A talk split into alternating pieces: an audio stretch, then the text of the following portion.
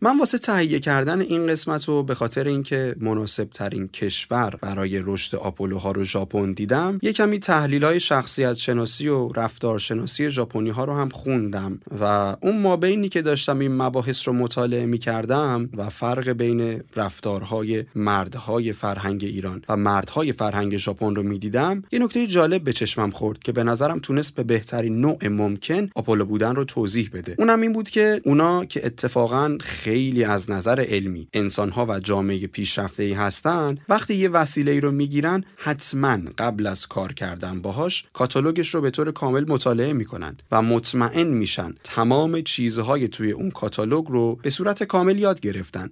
و بعد شروع به کار کردن باهاش می‌کنن. ولی خب چیزی که برای اکثر ما مردهای ایرانی وجود داره و شما هم مسلما دیدید اینه که ما دوست داریم یه چیزی رو خودمون کشف کنیم و فقط جایی که گیر بکنیم سراغ کاتالوگ میریم. خیلی از وسایل هم سر همین علاقه ما خراب شده. این یه فرق خیلی جالب بود که به چشمم خورد و دوست داشتم باهاتونم مطرحش کنم.